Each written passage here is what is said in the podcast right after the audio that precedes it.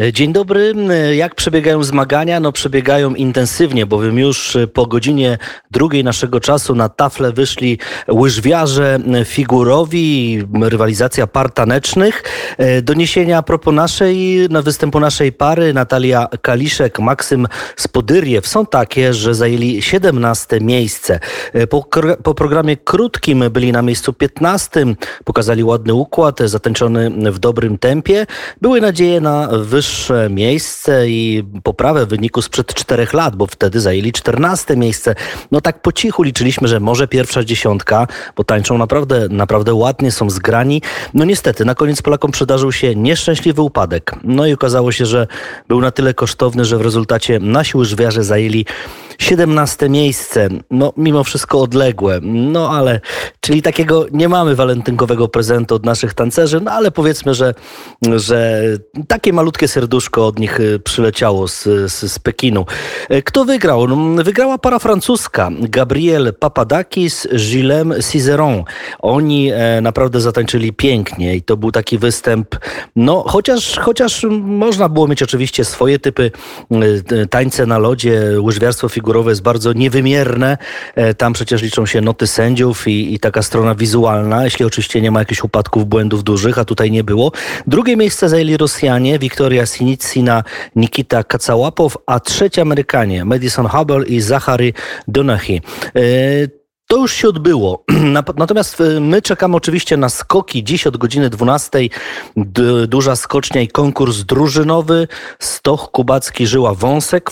Taka czwórka będzie nas reprezentowała. Trener Doleżal nawet powiedział, że e, możemy powalczyć o złoto. Nawet nie powiedział o medale, a o złoto. No to, no to walczmy. No dlaczego nie?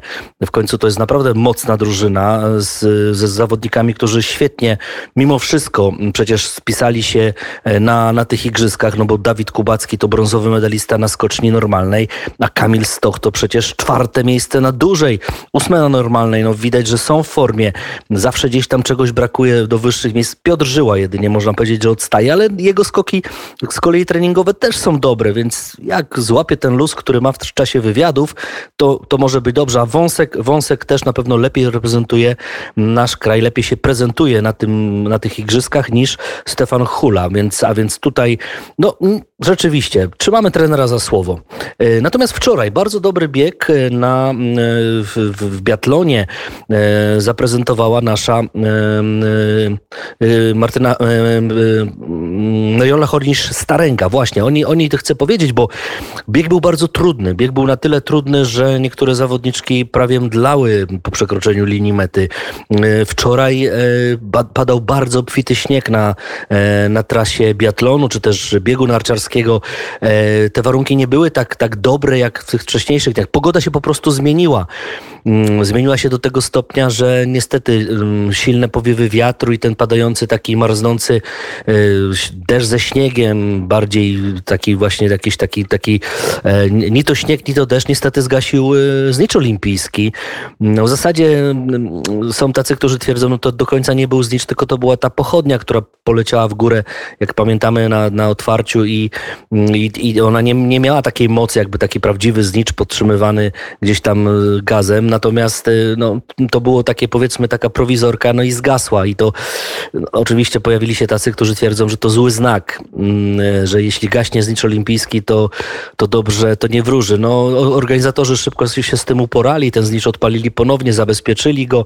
No niemniej jednak ja jeszcze wrócę właśnie może do, mm, do, do biegów, bo, bo Chojnisz Starenga naprawdę naprawdę zajęła dziewiąte miejsce, e, dobre dziewiąte miejsce e, i, i, i, i na pewno, na pewno, na pewno jeszcze daje nadzieję na to, że, że, że, że jeszcze na tych igrzyskach, a przecież biatlon cały czas jest w grze, że jeszcze powiedzmy możemy być zadowoleni. Podobnie zresztą jak z biegaczy, bo czekają nas dwa najpoważniejsze dystanse, więc wśród pań 30 kilometrów, no to jest ta taka perła w koronie biegów kobiet, no i 50 absolutny hit, ostatni dzień igrzysk, 50 panów, My nie mamy tak dobrych biegaczy.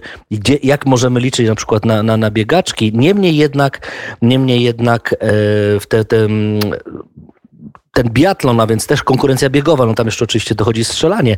Biatlon dał naprawdę wczoraj takie pole do satysfakcji. Podzielił się z nami Piotr Sobczyński, dziennikarz y, TVP w rozmowie z Krzysztofem Miklasem właśnie takimi swoimi odczuciami. Posłuchajmy.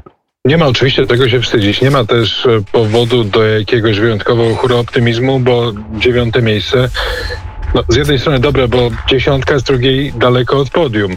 Ale pamiętajmy, to nie jest ostatni występ Moniki. E, dzięki temu, że mm, prezentuje się coraz lepiej, to znaczy zajmuje coraz lepsze miejsca, to dzisiaj w pierwszej dziesiątce sprawiło, że mm, z całą pewnością ona kwalifikuje się do biegu ze startu wspólnego i to z naprawdę solidnym dorobkiem, ponieważ e, wiadomo, że no, tam się kwalifikują medalistki, tam się kwalifikuje piętnastka pierwszych zawodniczek z Pucharu Świata, no a poza tym te, które najlepiej wypadły już tutaj w Dżandżaku czy w Pekinie na Igrzyskach Olimpijskich i z tej listy e, Monika Hojnisz-Starenga jest w czołówce. Dzisiaj nikt nie miał łatwo, w tym sensie, że pogoda była zupełnie odmienna niż w poprzednich biegach biatlonowych. E, był wiatr, e, był śnieg cały czas padający, było zimno, bo temperatura znacznie spadła, zrobił się solidny mróz. I, I troszkę szkoda, że obydwa błędy, które Monika popełniła na strzelnicy, nastąpiły od razu na początku, że, że to były dwa pudła, które dały dwie rundy karne od razu po pierwszym strzelaniu. E, bo musiała potem gonić. A potem strzelała bezbłędnie już. Potem już bezbłędnie, tak. właśnie. I pokazało, okazało się, że, że jednak e, może spokojnie mm, nawiązać walkę.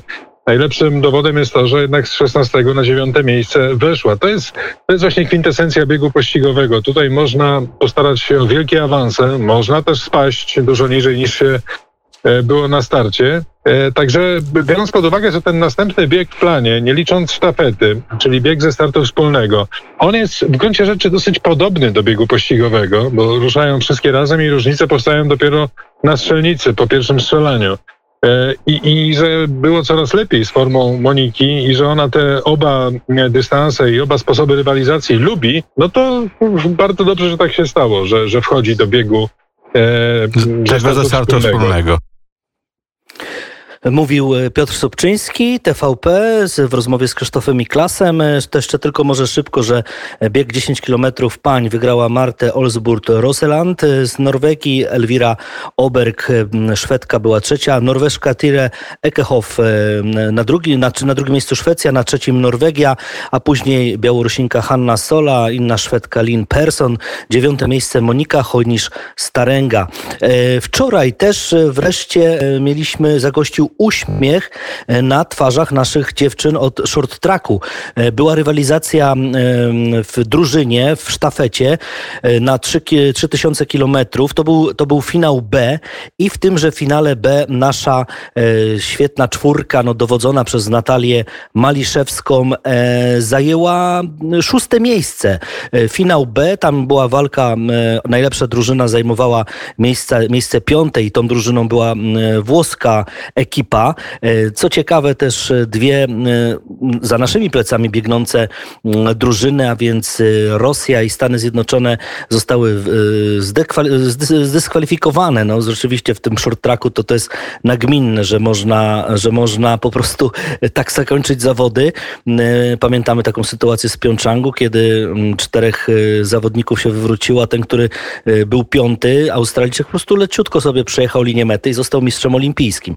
No ale właśnie, wczoraj to, to szóste miejsce, zadowolenie, taki uśmiech i też te wywiady już były takie mm, płomienne, mm, ciekawe, miłe, chociaż Patrycja Maliszewska, więc siostra Natalii powiedziała, że to już jest jej ostatni występ na igrzyskach, ona kończy, mm, no i teraz młodsze koleżanki, no dowodzone przez Natalię, będą oczywiście kontynuowały jej, jej dzieło.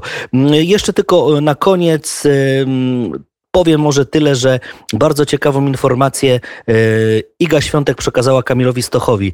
Ty płakałeś dziś, ja dwa dni temu e, napisała, e, napisała, że on ją wspierał, kiedy ona płakała w Tokio, a z kolei ona w bardzo podobnym, w podobnym stylu wspierała Kamila Stocha teraz. Ale miejmy nadzieję, po dużej skoczni, po konkursie drużynowym to będą łzy tylko i wyłącznie radości. My się spotykamy o 8.30, by kontynuować nasze rozważania olimpijskie. Na razie to wszystko, do usłyszenia.